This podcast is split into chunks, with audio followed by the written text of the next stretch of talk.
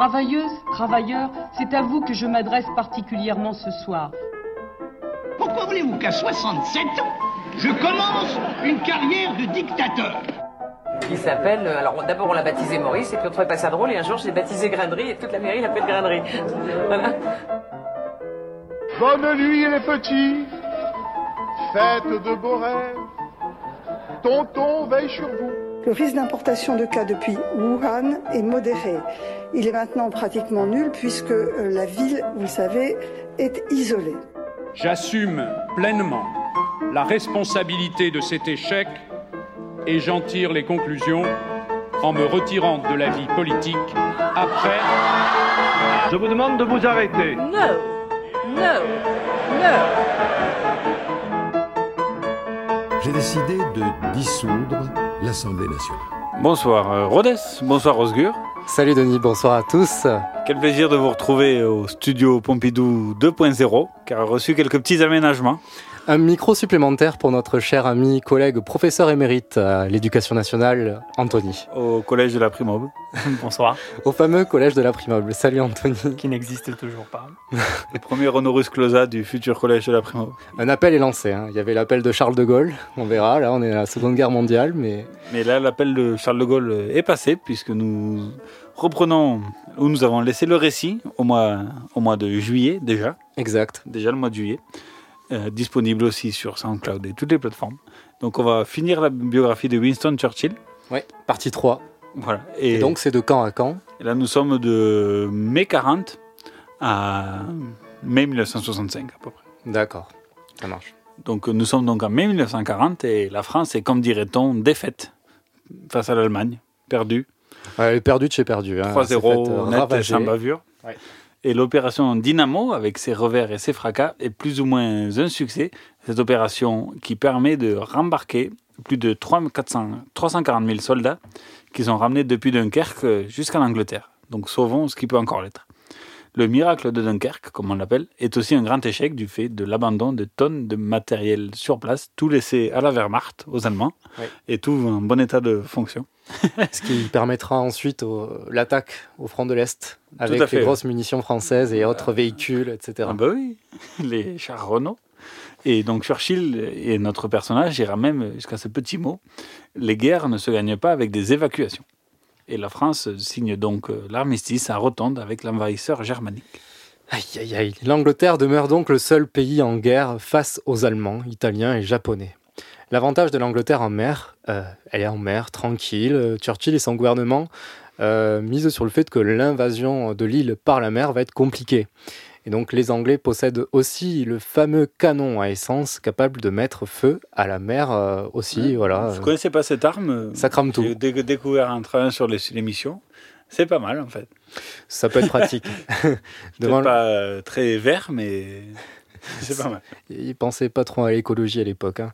Et euh, devant le refus de négocier euh, des autorités britanniques, Hitler lance l'opération Otari. Le but étant de profiter de la suprématie de la Luftwaffe euh, pour faire plier les aéroports, les usines, les ports britanniques afin d'envahir l'île par un débarquement parce que voilà, la domination maritime est supérieure euh, de la part des Britanniques. Donc il fallait pas qu'ils puissent avoir euh, l'appui des avions, pla- planifier le débarquement. La Luftwaffe, supérieure donc dans les airs, s'attaque farouchement aux avions de la Royal Air Force, la fameuse RAF. Et Pas confondre avec euh, notre grand club un club de foot qui joue en ce moment contre Dunkerque. Et, qui a euh, joué, qui a joué. qui a joué, contre- qui a joué, qui On est- ne redira pas le résultat. Belle victoire, belle victoire. Pardon. Des, de longues journées de, de nuit et de combats aériens commencent donc euh, dans les airs de, au-dessus de la Manche. Les Anglais, précurseurs dans l'utilisation du radar, sont assez bien préparés pour leur défense, malgré une armée de l'air plus faible nu- numériquement que ses ennemis. Petit résumé de nos confrères de la Hartebeuf. Qu'est-ce que la bataille d'Angleterre? Après la signature par la France de l'armistice avec l'Allemagne, l'Angleterre est le seul pays européen à continuer la guerre face à Hitler. Ce qui attend l'Angleterre lui avait été annoncé par son Premier ministre dans un discours où il prononcera cette phrase restée célèbre Je n'ai rien à vous offrir que du sang, du labeur, de la sueur et des larmes. La détermination de Winston Churchill et des Anglais est totale. Leur crainte principale est l'invasion de leur île. Mais elle ne pourrait pas arriver par la mer. La flotte britannique est plus puissante que celle des Allemands. Il en va autrement dans les airs. La puissance de feu de la Luftwaffe, l'armée de l'air allemande, commandée par Göring, dépasse celle de la RAF, la Royal Air Force, l'armée de l'air britannique, qui dispose cependant de pilotes aguerris et d'avions efficaces. Les Spitfire anglais et les Messerschmitt allemands se livreront des combats mémorables au-dessus de la Manche. Voilà, la guerre. Mémorable, la guerre a été totale. Les Italiens avaient même envoyé leur Corpo Aero Italiano pour euh, épauler Hitler, tant bien que mal, car euh, euh, de la part de mon cher ami Antonin, il m'a dit que les avions italiens en toile et non chauffés étaient plutôt habitués au vol au-dessus de la Sicile qu'en plein hiver anglais. Après, la, la, guerre est en, est en juin. Bon, là-bas, c'est comme Non, mais il y, avait il y, avait une bataille en plein hiver où les Italiens sont partis et ça a été assez difficile pour les pilotes de résister à 2 degrés dans la Manche. En tout cas, euh, quant aux Britanniques, ils ont pu s'appuyer sur une centaine de pilotes polonais, des pilotes canadiens, des néo-zélandais, du matériel états-unien, euh, parce que pour l'instant, les États-Unis ne passent que du matos. Voilà, ils ne sont pas en guerre officiellement. Les Spitfire s'attaquent au Messerschmitt 109 allemand, deux avions de chasse aux qualités similaires, très, très souples, très dynamiques et très précis. Deux différences notables dans ces combats entre Anglais et Allemands. D'abord, les Allemands sont en supériorité numérique leurs avions n'ont aucune autonomie d'une heure trente de vol pour 15 minutes euh, de, combat, de bah, réserve d'essence. C'est ça le problème, c'est qu'ils partent d'Allemagne, le temps de faire l'aller, ils ont que 15 minutes pour se battre, et après il faut avoir le temps de rentrer. Voilà. Même s'ils ont conquis la France, il y a quand même du trajet, donc euh, c'est compliqué. Alors que les Anglais, ils se battent euh, sur leur... Eux, Voilà, c'est leur, leur, leur, leur air, donc s'il faut atterrir, ils atterrissent, ils restent plus longtemps en l'air. Exactement. C'est con, mais c'est pratique.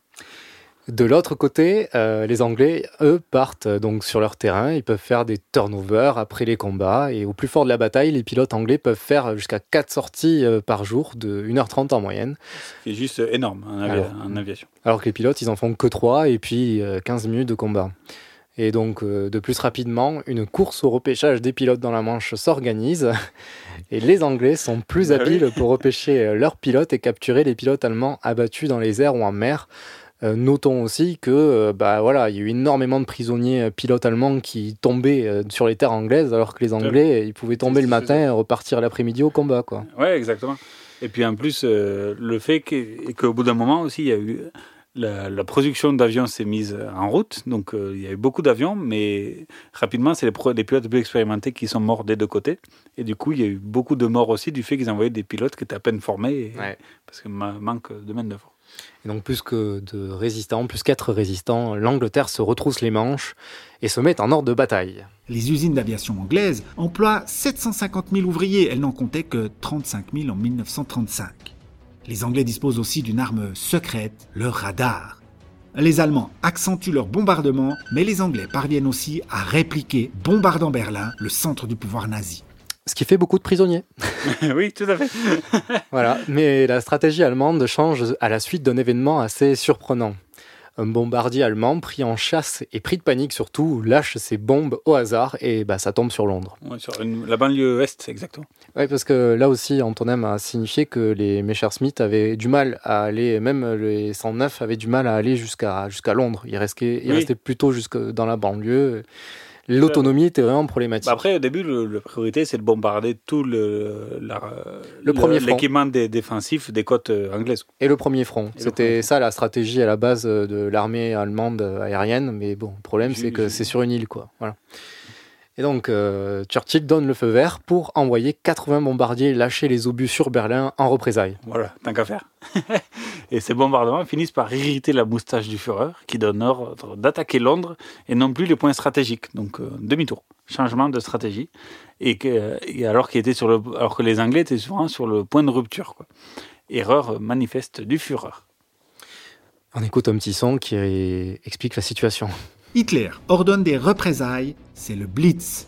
Durant 75 nuits d'affilée, Londres est bombardée. Les gens se réfugient dans le métro, les tunnels ou les caves. Le Blitz fera 60 000 morts et la ville de Londres est ravagée. Mais les Anglais restent plus que jamais décidés à combattre et à prendre leur revanche. Et du 7 septembre au 4 novembre, ce sont 57 bombardements sur la ville de Londres, un par nuit en moyenne le premier jour du 7 septembre, 318 bombardiers attaquent Londres, 80, 420 morts dans les métros et plus de, de 1000 blessés. Donc 318 bombardiers, c'est Non, et c'est juste pour ajouter que c'est le brouillard qui arrive au bout de 50 jours qui permet de donner aux Londoniens un répit En plus. avant que la Luftwaffe ne revienne, quoi. Donc ça se joue à pas grand chose. Ça me fait penser à certains épisodes de guerre, notamment euh, côté russe, hein, dont Oui. un qui va être un peu fatal pour, euh, pour les Allemands. le fameux smog euh, londonien. On se met un petit son comme ça en fond. Écoutez bien les paroles. Chanson d'époque. Ten German bombers in the air. There were ten German bombers in the air. There were ten German bombers. Ten German bombers. Ten German bombers in the air. And the RAF from England shot one down. And the RAF from England shot one down. And the RAF from England, RAF from England, RAF from England shot one down. There were nine German bombers in the air. There were nine On pourrait German euh, aller jusqu'à zéro, mais on va vous épargner ça. Parce que la SACEM ne saurait pas à qui donner les sous. Oui, là, c'est- Et ces c'est six une chanson minutes. qui a été reprise par des supporters de foot de pas mal de clubs euh, britanniques. Donc, euh, chanson d'époque. Il y avait 10 bombardiers allemands dans les airs. Et, tout ça. Et donc, nous sommes le 15 septembre 1940. Un raid massif et se voulant décisif des Allemands se rue sur Londres pour se défendre. Les Anglais envoient tout ce qu'ils ont sous la main, plus de 370 avions pour survoler Londres. Churchill écrit dans ses mémoires. Deux points, ouvrez les guillemets. Bientôt, les ampoules rouges indiquent que la majorité de nos escadrilles étaient engagées. En peu de temps, toutes nos escadrilles étaient engagées et quelques-unes rentraient déjà pour faire leur plein d'essence. Elles étaient toutes en l'air. La rangée inférieure d'ampoules était complètement éteinte.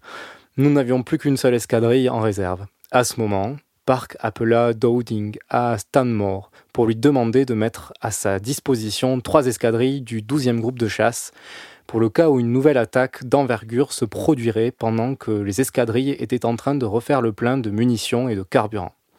Ainsi fut fait. Jusque-là, j'avais observé en silence, mais je demandais alors quelles autres réserves nous restent-il Aucune, me répondit-il le vice-maréchal de l'air Park. Preuve que c'était quand même un flux tendu euh, côté britannique. Ouais, on peut pas dire que c'est du lean management, mais euh, comme on le dit en industrie, il y avait plus de stock, mais c'était pas pour des bonnes raisons. Mais euh, et le pire, c'est que cette, euh, il y a, courant septembre et début octobre, il y a eu des batailles où, avec encore plus d'avions et encore plus. donc ils ont pu faire plus au final. et cette bataille, donc du 7 septembre 1940, qui fut victorieuse pour l'Angleterre, est restée à la postérité comme la Battle of Britain Day. Ce coup décisif a fait renoncer aux Allemands leurs prétentions sur le débarquement. Nous sommes donc en novembre 1940. Mm. Il y a quand même eu des combats aériens pour maintenir la pression, mais C'était plus comme là, quoi. On sort de la bataille d'Angleterre. c'est pour ça qu'ils avaient envoyé euh, des, des avions italiens. Du moins. Ils mettaient la pression. Et Dans la Manche, sur les pêcheurs. euh, les quotas de pêche avec le Brexit et tout. Euh, la guerre euh, aérienne a duré, jusqu'au bout. L'as des as allemands, Helmut Wick, euh, a abattu 53 avions. Le sergent Josef Fran, pilote tchèque au volant de sa 303e escadrille de chasse polonaise de la Royal Air France, en a abattu 17. Churchill, euh, pour ne jamais démoraliser les troupes et tout le pays, passe ses journées à rendre visite aux casernes, féliciter ses soldats, toujours son cigare au bout des lèvres. Oui, puis euh, c'est. Le, le sourire de façade, toujours. Ouais, voilà, il motive les troupes, quoi. Que ce soit Ouais, les ouais. troupes euh, militaires et même euh, les troupes citoyens. Tout à fait.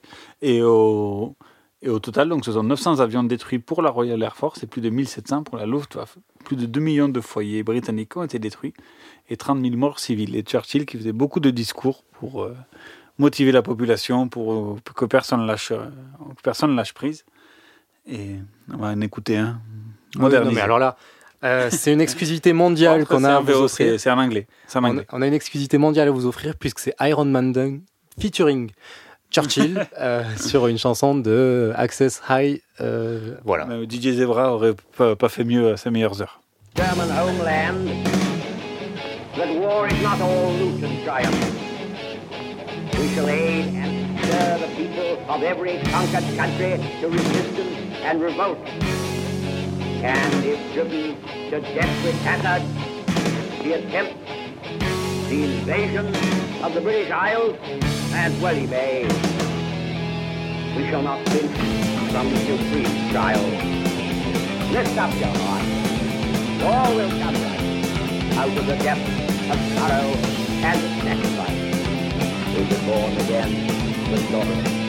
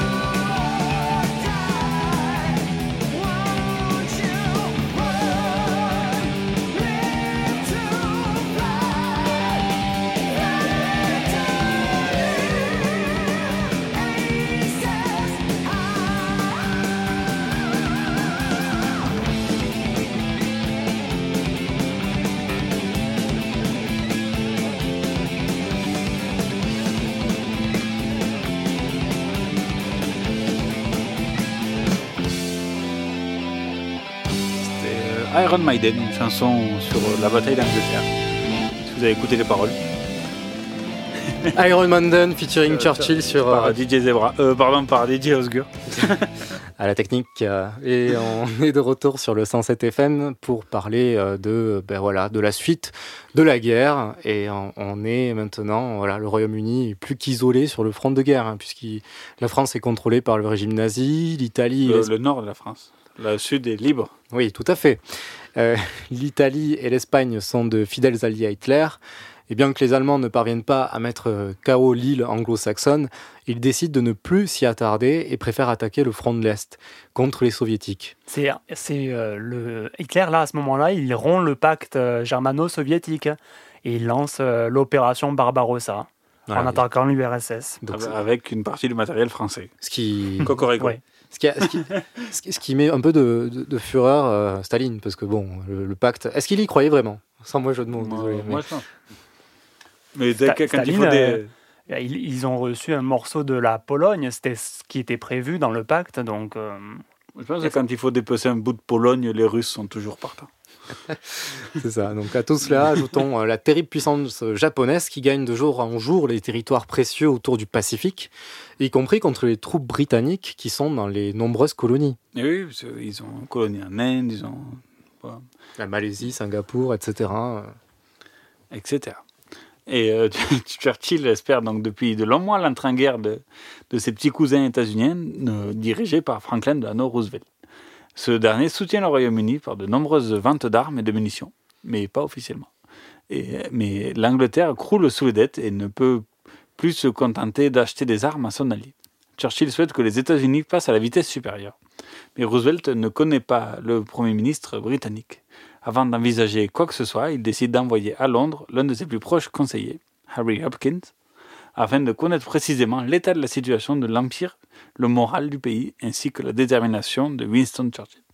Écoutons un extrait du documentaire produit par Arte, Winston Churchill, un géant du siècle. Dès son arrivée, Churchill ne ménage pas sa peine et fait visiter tout le pays à l'envoyé du président américain. Si Hopkins apparaît très affecté par son inspection des villes bombardées, Churchill s'inquiète de ce que le conseiller de Roosevelt va écrire dans son rapport. À la fin de son séjour, lors d'un dîner, Hopkins porte un toast. Je suppose que vous voulez savoir ce que je vais dire au président des États-Unis à mon retour. Bien pour vous répondre, je citerai un verset de la Bible. Où tu vas, j'irai. Où tu demeureras, je demeurerai. Ton peuple sera mon peuple, et ton Dieu sera mon Dieu. Et Hopkins ajoute, même jusqu'à la mort. Des larmes coulent sur le visage de Churchill. Il a convaincu l'émissaire américain. Quelques jours plus tard, Hopkins envoie son rapport et ne tarit pas d'éloges sur le peuple britannique et son leader. Les gens sont stupéfiants, et si le courage suffisait pour gagner une guerre, ce serait déjà chose faite. Le gouvernement, c'est Churchill. Lui seul assume la direction de la haute stratégie, et il veille souvent aux détails. Jamais il ne flanche, jamais il ne trahit le moindre découragement. C'est la force motrice qui anime pour l'essentiel la stratégie et la conduite de la guerre. Et c'est aussi la force motrice de Churchill qui a fait que le peuple britannique a si bien tenu le choc et les escadrilles aussi face aux Allemands lors de la bataille d'Angleterre. Oui, c'est ça, c'est vraiment euh, un chef mobilisateur. Une fois le message reçu et la confiance acquise, Roosevelt prend la décision de ne plus vendre mais de donner les armes et les munitions aux Britanniques. Mais cela n'est toujours pas suffisant pour Churchill. Il obtient une rencontre avec le président états-unien en août 1941, au large de Terre-Neuve, donc euh, ce Canada par là. Et euh, on aurait prêté Saint-Pierre et Miquelon, mais c'était occupé. Et sur euh, le navire rempli de mi- militaires des deux armées, Churchill met le paquet pour convaincre son homologue de s'unir contre l'Allemagne nazie. Les deux hommes s'entendent à merveille et sont sur la même longueur d'onde, aussi paradoxalement que cela puisse paraître, car Churchill est un conservateur pur, un vrai, co- vrai colon de l'Empire britannique, l'autre est un démocrate, réformiste et keynésianiste convaincu. Oui, mais euh, du coup, euh, Roosevelt euh, souhaiterait que Churchill abandonne euh, son empire colonial à l'issue de la guerre. Donc en fait, c'était un sort de deal, quoi. C'est ok, je rentre en guerre, mais en contrepartie, euh, tu mets de côté ton empire colonial. Exactement. Et cette rencontre-là sur, la, sur ce navire euh, dans l'océan, enfin, sur l'océan Atlantique, on, on l'appelle le, pacte. enfin, le- le- En fait, il signe une charte qu'on appelle la charte de l'Atlantique, quoi. Ok, d'accord. Et Roosevelt ne souhaite toujours pas entrer en guerre et Winston euh, revient en Angleterre avec un goût un petit peu amer dans la bouche. Mais quelques mois plus tard, le monde bascule.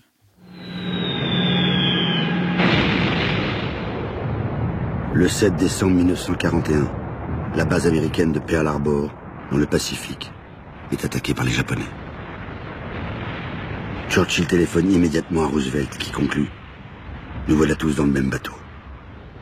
L'Amérique entre enfin en guerre. Pour Winston, c'est un immense soulagement. aucun Américain ne m'en voudra de proclamer que j'éprouvais la plus grande joie à voir les États-Unis à nos côtés. L'Angleterre survivrait, la Grande-Bretagne survivrait. Saturé, rassasié d'émotions et de sensations, j'allais me coucher et dormir du sommeil d'un homme sauvé et reconnaissant.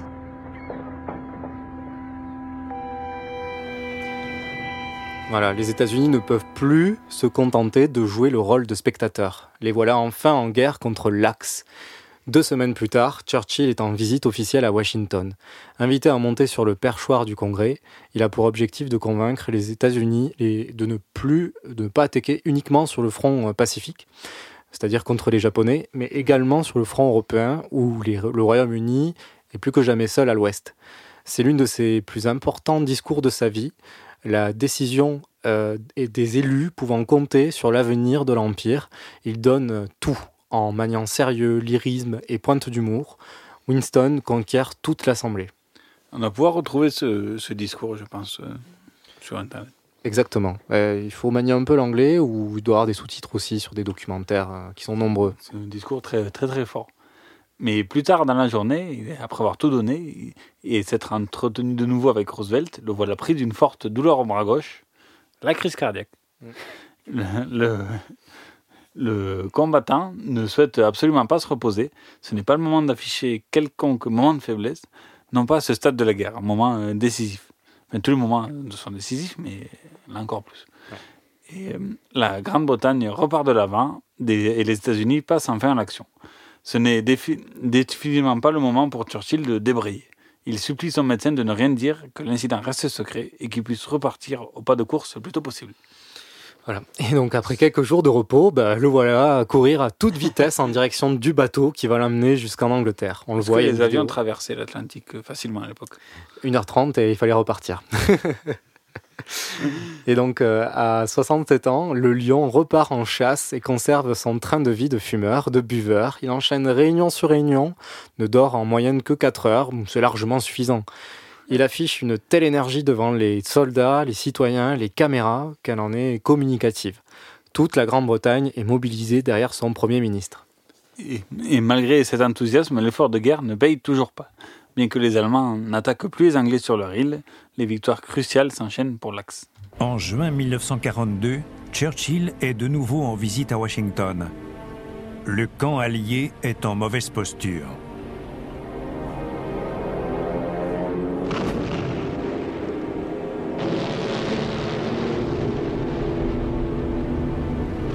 Singapour est tombé.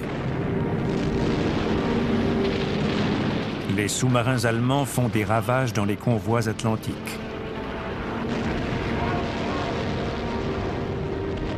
Les armées d'Hitler ont conquis d'immenses territoires sur le front Est.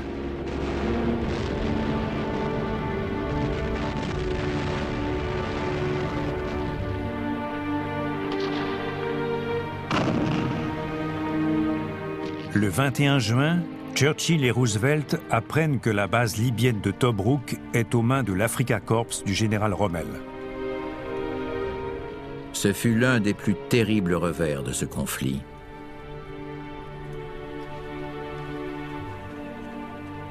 À Singapour, nous nous étions inclinés devant un nombre inférieur de Japonais.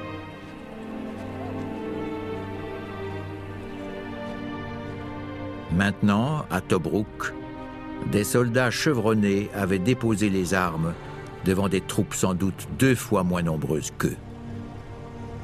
Je n'ai pas tenté de dissimuler au président le choc que j'avais reçu.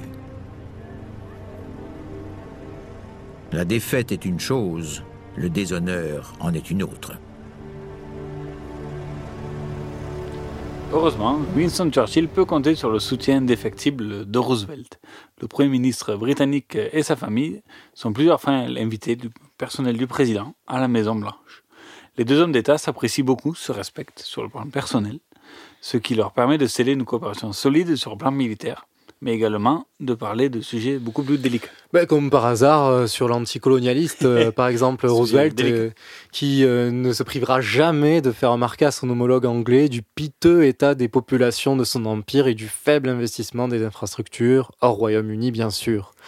Aussi, euh, s'ils ne sont pas euh, côte à côte, les deux aiment bavarder de longs moments au téléphone, tels des adolescents qui ne veulent pas se faire prendre par leurs parents. Ces derniers aiment glisser quelques petits mots qui sont, qui sont adressés directement pour les services d'écoute des deux pays, hein, parce que toutes les conversations sont écoutées. Ouais, normal. Et euh, il y a une vidéo comme ça, on voit une, une agente d'écoute qui dit euh, Mais je traduisais à chaque fois, je retranscrivais à chaque fois telle chose, et c'était une abréviation d'un truc du genre Allez vous faire brosser. Voilà. Et donc, les Américains souhaitent débarquer en Europe par la France, déjà. Mais traumatisé. Toute la France est occupée. Voilà. mais- Toutes? Toutes Non. Euh, non.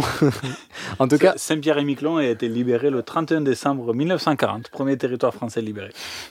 Voilà. Traumatisé par la terrible, le terrible échec de l'armée britannique dans le détroit des Dardanelles lors de la Première Guerre mondiale, En 1915. voilà, c'est ça, ou 16, C'est par là, pendant la Première Guerre mondiale. Churchill ne souhaite surtout pas se jeter dans la gueule du loup, hein, parce que c'était vraiment le gros camouflet de sa carrière euh, politique et de sa vie. Pour lui, il faut attaquer les nazis par le front qu'il gère le moins, c'est-à-dire par l'Afrique du Nord. Après avoir convaincu Franklin Roosevelt, Winston Churchill doit maintenant convaincre son nouvel allié, qui n'est autre que son pire opposant idéologique, Joseph Staline, Euh, le, le dirigeant de l'Union soviétique. Oui, l'URSS. L'URSS. Un autre moustache, pas très gentil. Le voilà parti pour Moscou en août 1942. Le, mais cette fois, il n'est pas allé en bateau, mais sûrement en avion. En train. En train? Ah oui. Bon, bah, Par où? Par la Suède tout ça? Parce que la Norvège était, était occupée par l'Allemagne. Bah, je- on, on- on va chercher, on va chercher, on va chercher. Et, euh, euh, le dirigeant soviétique réclame, euh, donc Staline, réclame l'ouverture d'un second front en Europe depuis déjà plus d'un an, lui qui lutte tant bien que mal seul contre les Allemands sur le front de l'Est, avec l'avancée des troupes allemandes grâce au matériel français. Et ce n'est donc pas une, mince affaire que convaincre Staline de devoir patienter encore un peu une intervention par l'Ouest. La rencontre s'annonce euh, tendue. Lorsque Churchill annonce qu'il n'y aura pas de second front en Europe, mais un débarquement en Afrique du Nord, Staline s'énerve. Vous les Anglais, vous avez peur de combattre. Vous ne pourrez pas gagner si vous ne combattez pas. Churchill repousse catégoriquement ces accusations, mais Staline poursuit. Vos hommes ont trop peur des Allemands. Si vous vous battiez comme des Russes, vous constateriez que ça n'est pas si terrible. Churchill, incapable de se contenir plus longtemps, tape violemment du poing sur la table. Nous avons combattu seuls pendant un an contre l'Allemagne et l'Italie. Maintenant que les trois grandes puissances sont alliées, la victoire est certaine, à condition que nous restions unis. J'ai fait tout le voyage depuis l'Europe, au milieu de tous mes problèmes. Oui, monsieur Staline. Moi aussi j'ai des problèmes. Et j'espérais tendre la main à un compagnon d'armes. Je suis amèrement déçu, car cette main n'a pas été saisie. Le vieil ours, surpris par la contre-attaque du bulldog anglais, calme l'atmosphère, et avant même la traduction dit en levant la main. Je ne comprends pas vos paroles, mais par Dieu, j'aime l'esprit dans lequel elles sont prononcées. Winston gagne ses appartements. Il demande à son secrétaire d'envoyer à Londres un télégramme, expliquant que Staline a un sale caractère. Et si cela continue, il risque de rentrer prématurément en Angleterre. Malgré les avertissements au sujet des écoutes, Churchill ne change rien à son télégramme. Le lendemain, l'atmosphère change soudain. Staline se montre de très bonne composition et invite même Winston dans sa suite. Entre amabilité et coup bas, le dîner se prolonge jusque tard dans la nuit. Au petit matin, Winston décolle pour le Caire. Il a réussi à faire admettre l'utilité de l'opération Torch à Roosevelt et Staline. Arrivé à Londres, il confie à son cabinet. Si Torch échoue, je suis cuit. Il décolle en avion, du coup. Il décolle en avion. Et Est-ce que tu es d'accord, Anthony, avec euh, l'auteur que Staline avait un sale caractère? Il paraît, ouais. Demande aux Ukrainiens. Mais je crois que pas mal de gens ont fait des frais. La bataille d'Égypte, euh, menée par le général Montgomery, est un succès. C'est le début de la reconquête des Alliés. Aidés par les Américains et les Français en place dans leurs colonies, les Alliés reprennent le contrôle quelques jours plus tard de l'Afrique du Nord par Oran, Alger et Casablanca. 250 000 prisonniers sont sous, euh, sont du coup euh, sont pris par les vainqueurs. En novembre 42, grande victoire des Anglais à El Alamein en Égypte, qui Mhm. euh, arrête les, les, à Corse. les axes, enfin, les soldats de l'Axe en Égypte. Voilà. Les Africa Corps de Rommel. Et au même moment, sur le front russe, les Allemands sont censés euh, à Stalingrad. Donc ça tombe bien. C'est le tournant de la guerre. Et côté, juste aussi une petite précision. Et à Saint-Pétersbourg. après l'opération Torche, euh, Hitler euh, pète un câble et envahit le sud de la France pour punir. euh, Ah oui, ça vient de là. ouais. Pour punir de l'attaque des Alliés. Mais bon, euh, au final, ils ont perdu beaucoup. C'est-à-dire qu'ils sont stoppés euh, par, euh, par l'Afrique du Nord et aussi l'avancée à l'Est qui était euh, quand même son, son grand, espoir, son grand espoir d'Hitler. hein. Et puis de réussir là où Napoléon avait échoué, mais il échoue de nouveau face au froid. Quand et Napoléon aux à. Moscou, même plus loin. Hitler, même pas. Churchill sent le vent tourner en sa faveur du coup. Voilà. Et il dit, deux points ouvrés les guillemets, ce n'est pas la fin. Ce n'est même pas le commencement de la fin, mais peut-être la fin du commencement. Voilà. Philosophe. Très joli. Philosophe. Malgré les c'est victoires, du Prévert. c'est du Churchill. Malgré les victoires, Churchill a une santé de nouveau fragile. Il est contraint de rester un temps sur le front africain près du général Eisenhower pour se reposer à Carthage. Il a raison, c'est un bel endroit. Ouais, mais bon, il est pris d'une pneumonie et de deux nouvelles crises cardiaques. Donc, euh, malgré le bel endroit, il n'en a pas trop profité. hein. Il y a le fameux café des délices. Donc, et peu à peu, le lion laisse les traces, mais repart de nouveau une semaine plus tard. Pas le temps de faire des visites. Mais c'est le- là où il, si, il fait des visites aux casernes et tout. Et c'est le, le- ce moment-là où, où les soldats lui demandent euh, comment vous faites pour être aussi en forme avec votre âge et tout ça. Et il dit fumer, boire et surtout ne jamais faire de sport, dit-il à des soldats. Ouais. Et ça marche. des crises cardiaques tous les trois mois, mais ça marche. Après avoir envahi l'Italie par l'Afrique du Nord, voilà que les, euh, les Alliés débarquent en Normandie le 6 juin 1944. Winston voulait faire partie du débarquement, mais le, le roi lui en a interdit. Himself. Ge- Georges VI. Voilà, tu n'iras pas au débarquement. Puni. Et ce, ce n'est que six jours plus tard qu'il est autorisé à se rendre sur place. Il constate à, à- à son plus grand plaisir que l'opération Neptune est un succès. Les troupes avancent droit sur Paris. Les villes sont libérées une à une. Ça, ça met du temps quand même. La bataille de Normandie était rude, mais Ah, c'est sûr. C'était quand même sur un front où tous les Allemands attendaient. Enfin, ils ont été un peu surpris par le débarquement en, en Normandie, mais c'était dans le nord de la France, donc c'était pas bien loin. quoi. Et voilà, les côtes européennes étaient quand même globalement assez bien gardées. Quoi. Et Voilà. Et tout ça euh, bétonisé par euh, Lafarge, par la France. voilà. Merci de le signaler. Et donc les troupes avancent droit sur Paris. Charles de Gaulle est par là, chef de file de la résistance depuis Londres, un grand, un grand amateur de radio aussi. Et, et, et donc il a pleine confiance du Premier ministre britannique. Ils sont, ils sont aussi très, très proches. Le voyage accueilli en France comme libérateur.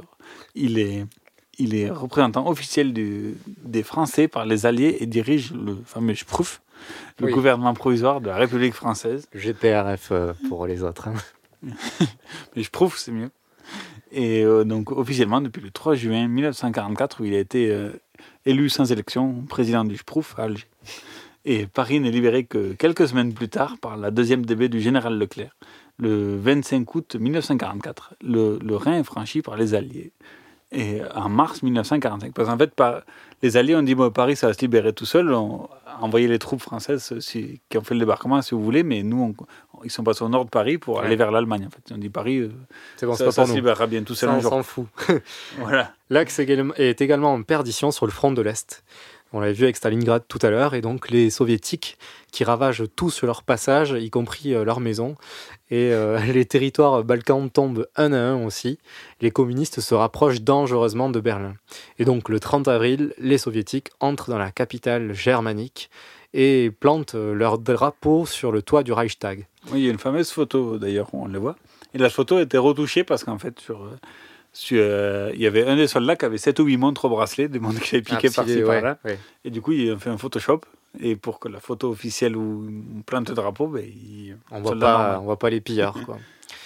Et donc, euh, une fois que ça a été planté, euh, c'est donc euh, Hitler est obligé de se retrancher dans son bunker et se suicide donc d'une balle dans sa tête et il sera ensuite brûlé.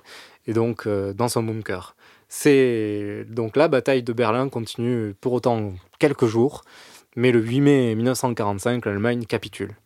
Pour Churchill, c'est l'aboutissement de cinq années d'investissement total. La reconnaissance du peuple britannique est pleine et entière envers son Premier ministre, son Prime Minister. C'est un jour de gloire, un jour de joie. Et un jour férié maintenant. Le côté pacifique, les Alliés reprennent peu à peu le, le contrôle des, îles avec euh, la tactique du, du saut de, de puce. En fait, ils, ils attaquaient une île, ils prenaient l'île qui était derrière pour faire un sandwich. Comme ça. En Et- direction de- du Japon. En direction du Japon. Et euh, de, de plus, c'est au tour de la jeune Chine communiste de reprendre du poil de la bête face à l'envahisseur japonais. Après euh, la future Chine communiste. Après les bombardements incendiaires sur Tokyo en mars 45, les États-Unis lancent deux bombes nucléaires le 6 août à Hiroshima et le 9 août à Nagasaki. Le 15 août, le Japon est contraint également à la reddition. Et c'est la fin de la Seconde Guerre mondiale. Ouais, et le début de quelque chose de nouveau. Et ce qui est rigolo, c'est qu'en fait, le- l'empereur du Japon, il parlait une espèce de. Il parlait un- à la cour, il parlait un langage un peu comme le, le- les curés parlaient le latin. tu vois. Oui. Et il parlait pas japonais, donc il a fait le. Le discours qui n'a pas été trop compris. Voilà, euh. il a fait c'est style comme si le président annonçait la capitulation du pays en latin et personne ne comprenait rien. Mais bon, c'était solennel. et il est resté empereur du Japon, même après la capitulation. Maintenant, on va faire un petit zoom. Voilà, la guerre est finie, mais on va faire un zoom sur euh, les négociations qui ont eu lieu jusqu'à Yalta. Parce qu'il y a quelque chose qui s'est passé quand même. Ça a été un peu le tournant de ce qui va être plus tard un duopole international. Donc, euh, la conférence des Alliés sur la paix a lieu à Yalta, sur les bords de la mer Noire, du 4 au 11 euh, février 1945, donc avant que euh, l'Allemagne euh, Capitule. capitule et encore moins le Japon. En URSS. Voilà, Yalta. Yalta. C'est sur le- la- les bords de la mer Noire. Sur la mer Noire C'est exact. En plus, euh, on l'a dit juste tout à l'heure que c'était sur le bord de la mer Noire. C'est bien de le dire trois fois. C'est un Crimée. Non, mais en URSS, je voulais dire. Mais c'est Oui, en mer Noire. tout à fait. Ça peut, par exemple, ça pourrait être en, en Turquie, mais Oui. elle, est, elle est restée neutre, la Turquie. Notons-le. Comme la Suisse, mais peut-être pas pour les mêmes raisons. Euh, en tout cas, voilà, ils sont invités à se pas réunir. neutre du même côté. Voilà, sont invités à se, faire, à se réunir les chefs des pays vainqueurs du deuxième conflit mondial, à savoir l'URSS de Staline, l'Angleterre de Churchill et les États-Unis de Roosevelt. Ça reste les trois pays vainqueurs. Et la France du général de Gaulle. Ah non, pardon. Eh non, non, non, ben non, du coup, elle n'est pas présente sur la photo, ni même aux négociations, mais heureusement, On aurait pu faire Photoshop. heureusement, Ça aurait été drôle. on peut le faire maintenant, mais ça a plus trop, ça a plus trop de valeur historique. hein. En tout cas, ils ont pu compter sur un certain Winston Churchill pour se faire représenter. Le conflit bat encore son plein sur le continent européen, donc, comme on l'a vu, mais donc aussi dans le Pacifique. Cependant, avec le débarquement ben, de 44, ben, on voit le bout du tunnel. Donc, le but de la conférence de Yalta est donc de préparer l'après-conflit, le, le monde d'après. Et donc, euh, Staline étant en position de force lorsque commence la conférence de Yalta, chez lui, à la maison, l'armée rouge est postée à 100 km de Berlin. Donc euh, ça, ça, ça en pose. Quoi. Les Britanniques et les États-Unis euh, se sont réunis à, Malte quelques jours avant Yalta afin de proposer une position commune sur la plupart des sujets clés. Ceci était euh, la volonté de Churchill car Roosevelt ne voulait pas que Staline ait l'impression d'une union contre lui. Voilà, donc en fait, Churchill voulait une position commune, mais Roosevelt a dit non, on- parce que sinon, ça ne va pas être bon dans la négociation. Staline, lui, est très méfiant face à ses alliés du- jour, n'ayant aucune confiance en ni l'un ni en l'autre, comme on l'a vu euh, quand, Churchill est allé à, à Moscou. Staline a même chargé le fils de Beria, son ministre de l'Intérieur, un autre salaud, de truffer les micros des, des chambres de Roosevelt et de Churchill pour écouter leur conversation privée. Et dès le 4 février, les soviétiques prennent mal que Churchill veuille mettre euh, à l'ordre du jour la question polonaise. Bah oui. Comme d'hab. Et cette question hérite étant les relations entre Staline et Churchill. S'il fallait-il qu'il y en ait besoin. Ce dernier soutient quatre partis polonais qui sont hostiles à l'URSS pour tout ce qui s'est passé pendant euh, le deuxième conflit. Churchill veut que l'URSS admette que la Pologne doit être un État libre et indépendant. Mais Churchill a peur du retour du, bâton, euh, de bâton de la realpolitik, c'est ce qui défend realpolitik de Churchill, après, que, après la guerre, car Staline veut imposer son gouvernement fantoche en Pologne. de pauvres guillemets, l'URSS appuiera un État polonais libre et indépendant. La question de la Pologne est une question de vie et de mort pour l'Union soviétique. Voilà le leitmotiv de la délégation soviétique. Extrait d'une conférence d'Anthony Beaver, historien britannique. Staline, avec une ironie amère, demande à Churchill s'il fallait inviter à Yalta les Polonais de Varsovie, c'est-à-dire les siens. Et je cite On m'appelle un dictateur et non pas un démocrate, mais j'en ai suffisamment de sensibilité démocratique de refuser de créer un gouvernement polonais sans consulter, les Polonais eux-mêmes. Staline aussi invoque les doigts du vainqueur libérateur. Ses armées, pas les anglo-saxons, avaient battu les Allemands en Pologne. Finalement, Roosevelt, sur le conseil de Harry Hopkins, qui voit clairement que les leaders anglo-saxons n'avancent pas avec leurs arguments, met fin à la session et reporte la question polonaise au lendemain. Roosevelt déclare, et je cite, La Pologne est une source de troubles depuis plus de 500 ans. Fin de citation. Churchill insiste encore, une fois que ses rapports sur la situation en Pologne sont très différents de la version soviétique. Le diplomate américain Charles Bolan écrit, et je cite, Quand nous avons quitté la table de la conférence ce jour-là, les Américains et les Britanniques se trouvaient face à une tâche ardue en essayant de récupérer n'importe quoi en Pologne. Nous rencontrons un fait simple. L'armée rouge tenait presque tout le pays. Staline est en mesure d'imposer sa propre volonté. Fin de citation. Mais Churchill surtout et Roosevelt, pour le moment, restaient résolus à continuer. Roosevelt écrit le soir même une lettre à Staline soulignant l'importance aux yeux du monde de trouver un accord et rejetant encore une fois le soi-disant gouvernement de Varsovie. Il suggère euh, cependant que des représentants polonais soient invités à Yalta pour établir un nouveau gouvernement. Et donc, idem sur la question de la Roumanie que Staline impose comme un précaré soviétique. Churchill obtient que les Britanniques aient le contrôle de ce qui va se passer en Grèce à la libération. Euh, bah, du coup, les Britanniques envoient même des troupes empêcher un coup d'État communiste hein, qui aurait été peut-être fomenté par, depuis Moscou. En échange, Staline s'occupera des Balkans. Roosevelt, quant à lui, a comme principal objectif de construire des bases solides pour les futures Nations Unies. Le, voilà, puisqu'il faut créer quelque chose, une organisation internationale. Réussir là où Woodrow Wilson avait échoué en 1919. Ce qui sera fait le 6 février, euh, deux jours après l'ouverture de la conférence. Voyant que les tensions entre Churchill et Staline pourraient faire euh, dévier le sujet, Roosevelt a voulu boucler l'affaire euh, un peu plus tôt. Après, vous engueulez sur le reste, mais ouais, mon truc, il est fait. Dernier euh, point qui nous intéresse ici, c'est la détermination de Winston Churchill à donner un espace à la France du général de Gaulle dans l'échiquier politique d'après-guerre. Staline est méfiant vis-à-vis de la France car la défaite de 40 a donné tout l'arsenal militaire aux Allemands pour attaquer l'URSS. Forcément, aider la France, bon, pourquoi, faire Mais même à un moment, les Britanniques ont, dû tirer sur les navires euh, de guerre français. Euh, ils ont détruit quasiment toute la flotte euh, française à contre-coeur. Mais, mais bon, c'était voilà, pour éviter que ça soit pris par les Allemands. Et donc, de l'autre côté, Roosevelt prévoit que les troupes d'occupation états-uniennes restent au maximum deux ans en Europe. De ce fait, les États-Unis se rangent aux côtés de Churchill sur la place de la France pour faire contrepoids l'URSS dans les zones d'occupation. Roosevelt, malgré sa méfiance du général de Gaulle et ignorant de son espoir d'annexer la rive gauche du, du Rhin à la France, convainc Staline finalement d'accepter le soutien fervent de Churchill pour une zone française en Allemagne.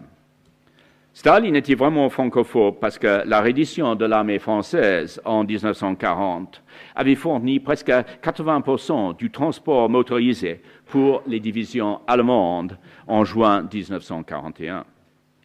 Churchill, par contre, qui avait connu pas mal de moments exaspérants avec De Gaulle, tient fermement à la traditionnelle stratégie britannique, l'équilibre du pouvoir en Europe. Il fallait une France reconstruite pour équilibrer une menace allemande potentielle à l'avenir.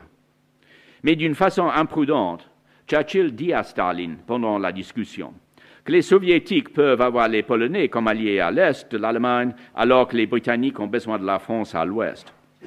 Staline demande sur, le coup s'il voulait suggérer une zone d'occupation polonaise. Churchill, en sentant le danger et sa gaffe, fait marche arrière. Pour Churchill, la grande chose vient le lendemain. Quand, le grand choc, pardon. Pour Churchill, le grand choc vient le lendemain, quand Roosevelt annonce sans préavis que toutes les troupes américaines seront retirées de l'Europe en moins de deux ans. Le Premier ministre est horrifié. Leur pouvoir de négociation est affaibli instantanément.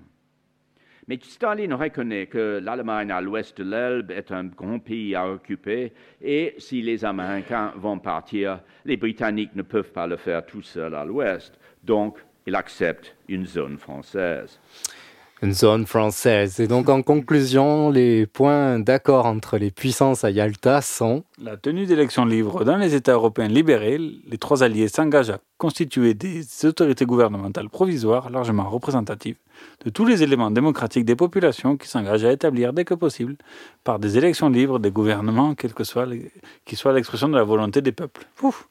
Même si c'est déjà chiant les textes à l'époque. Fermez les guillemets. En échange de l'île de Chakaline, les îles Kourils, c'est comme, comme, ça qu'on dit. Oui, ouais. elles sont sur le risque. C'est l'île de Sakhaline et euh, j'ai des problèmes avec les élèves parfois quand je parle de cette île. Ah, Sakhaline. Les mauvais élèves du collège de la Primauve.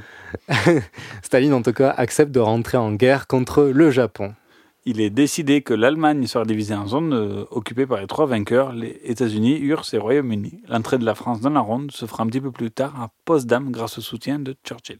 Toujours lui, toujours là. Et point d'achoppement entre Staline et Churchill, la Pologne va migrer vers l'ouest. Elle cède des territoires à l'URSS et reçoit en compensation des territoires enlevés à l'Allemagne. Churchill obtient que des Polonais en exil en Angleterre et ailleurs intègrent le comité de Lublin, ou Lublin, euh, le gouvernement polonais pro-soviétique. Voilà, gros. Mais ça n'a pas duré longtemps, ils ont envie de se faire dégager. Enfin, les trois alliés s'engagent à se revoir pour la conférence de San Francisco en avril 1945 pour continuer le travail. Voilà, et donc euh, par les accords de Yalta, Churchill se rend compte que l'Empire britannique n'est plus ce qu'il était. Il se sent petit face à Roosevelt et Staline. Ces deux portent le début d'un nouvel ordre mondial. Le courageux Churchill, qui entretient de bonnes relations avec Charles de Gaulle, voit en la France un allié précieux pour que ces deux pays puissent encore, ensemble, peser dans l'avenir et faire face à l'appétit soviétique en Europe. Résigné sur le plan international, il l'est également sur le plan national. Juste après la reddition de l'Allemagne, le Parti travailliste se retire de la coalition gouvernementale le 19 mai 1945, donc 11 euh, jours plus tard. Churchill demande la dissolution du gouvernement et l'organisation de nouvelles élections. Dans l'attente du dépouillement, Winston se rend à la conférence de Potsdam, où l'attente Staline et Truman qui remplace Roosevelt, mort trois mois plus tôt. Churchill est un peu sourd et affaibli. Les élections planent au-dessus de moi, comme un vautour d'incertitude, avoue-t-il entre deux séances? Le 25 juillet 45, la conférence est ajournée afin que la délégation britannique rentre à Londres pour la proclamation des résultats. Staline lui prédit une victoire de 80 sièges. C'est un bon signe. Il est vrai que sur les résultats d'élection en URSS, Staline ne s'est jamais trompé. À son retour, le choc est énorme. Malgré l'immense gratitude dont il est l'objet, Winston est congédié par le peuple britannique, qui doute des capacités du vieux guerrier à gérer la paix. L'homme qui a gagné la guerre a perdu les élections. Churchill est humilié. Clément Attlee, le leader travailliste, l'emporte. Celui dont Winston disait qu'il était un homme modeste, qui avait d'excellentes raisons de l'être, le remplace à la conférence de Potsdam. Churchill est extrêmement abattu. Et inévitablement le Black Dog revient, en aboyant plus fort que jamais. Je n'arrive pas à m'habituer à la pensée de ne rien faire pour le reste de ma vie. Il aurait mieux valu que je sois tué dans un accident d'avion, ou que je meure comme Roosevelt, confie-t-il. Et donc Churchill se retire malgré lui, en retraite. Il se balade, se repose dans le sud de la France, retrouve ah. son chez-soi à Chartwell, va à une conférence par-ci, un événement par-là. Invité par Truman aux États-Unis en 1946, Churchill prononce un discours à l'université de Fulton. Il reste un exposé qui se révèle révélateur des futures tensions. From Stettin in the Baltic to Trieste in the Adriatic, an iron curtain has descended across the continent. De Stettin dans la Baltique jusqu'à Trieste dans l'Adriatique, un rideau de fer est descendu à travers le continent. Churchill a vu juste. Ce rideau de fer divisera l'Europe libérale et communiste jusqu'à la chute du mur de Berlin en 1989. Ce discours est un élément marquant du début de la guerre froide. enseigner dans toutes les écoles, même au collège de la Primo, n'est-ce pas? Ouais, tout à fait. pour, euh, pour lui, il ne reste qu'une seule solution, l'union de l'Europe, les, les États-Unis d'Europe, avec pour moteur l'alliance franco-allemande. Voici un extrait de son discours à Strasbourg pour l'alliance franco-allemande en français. Messieurs et mesdames, prenez garde. Je vais parler français.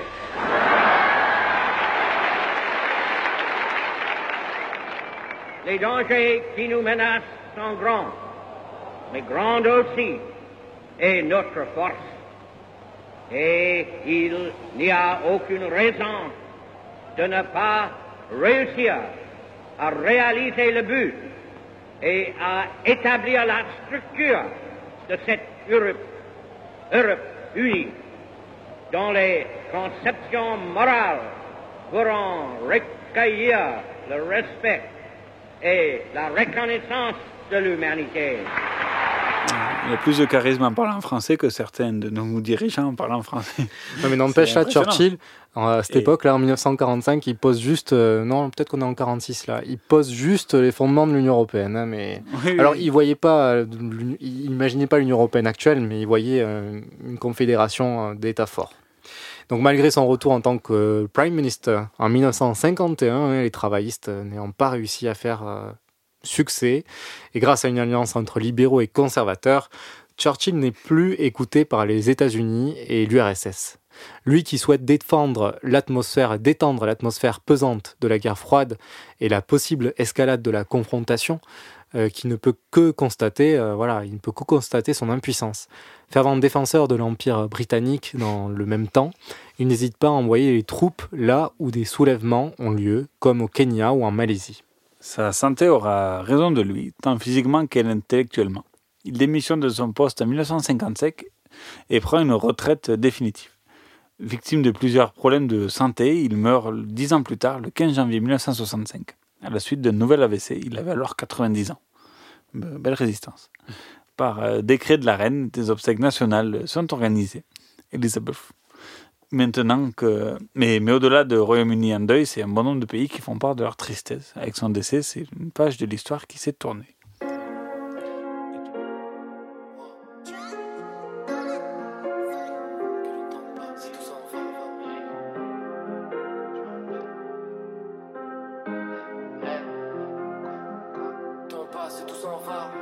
De. J'en fume la salade et je pense. Je suis réveillé, t'étais pas là. Demande pas si ça va sur mon cœur, tu laisses tes là. Ton visage éclairé par les lampadaires de Paname. On s'est déchiré pour la vida sans raison valable. Moi, les miens sont vains, en samouraï, j'ai caché ma lame. J'ai caché ma lame. Trafic dans l'école, tas de pilons dans l'école, H papillon dans l'estomac, marche vite, tout la faucheuse rapplique dans la zone, je m'applique, y a le temps qui passe vite sur la montre à shit. Les roses que j'ai ramenées sont fanées et toutes les promesses échappent en l'air comme le vent.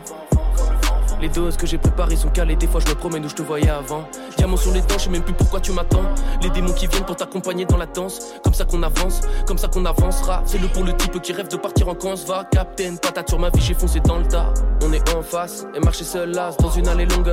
Elle a lâché son gars, est-ce qu'il valait son âme? Elle a lâché son gars, est-ce qu'il valait son âme? Chemins sont différents, mais nos regards se sont croisés. Elle écoute personne, pourquoi t'essayes de l'apprivoiser? Je t'ai vu t'apitoyer, je t'ai vu penser. Regarder en l'air, jamais pu danser. On tourne dans les soirées comme des ambulanciers. Elle sent plus l'enfer, elle veut sentir en vie. Sortir en ville, faire des efforts en vain. Je me rappelle que le temps passe et tout s'en va. RES va. Wow. Luvresval sur euh, Radio Temps Rodé.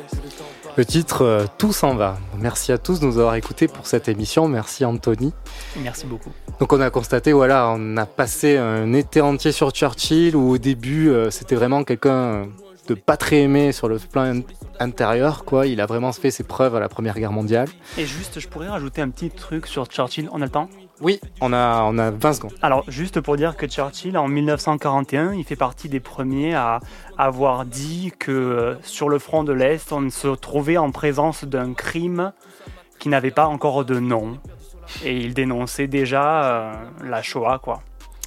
Un visionnaire, un visionnaire sur la Shoah, un visionnaire sur les relations avec la Russie. La Euh, question, c'est pourquoi, pourquoi ils n'ont rien fait? Voilà, on va, on va, on va rester là-dessus. On peut pas faire une meilleure conclusion. Merci à tous. On se retrouve le mois prochain, Denis. le mois prochain. Pour, on va changer de sujet. Voilà. Et puis Anthony, t'es le bienvenu quand tu veux. Merci à vous.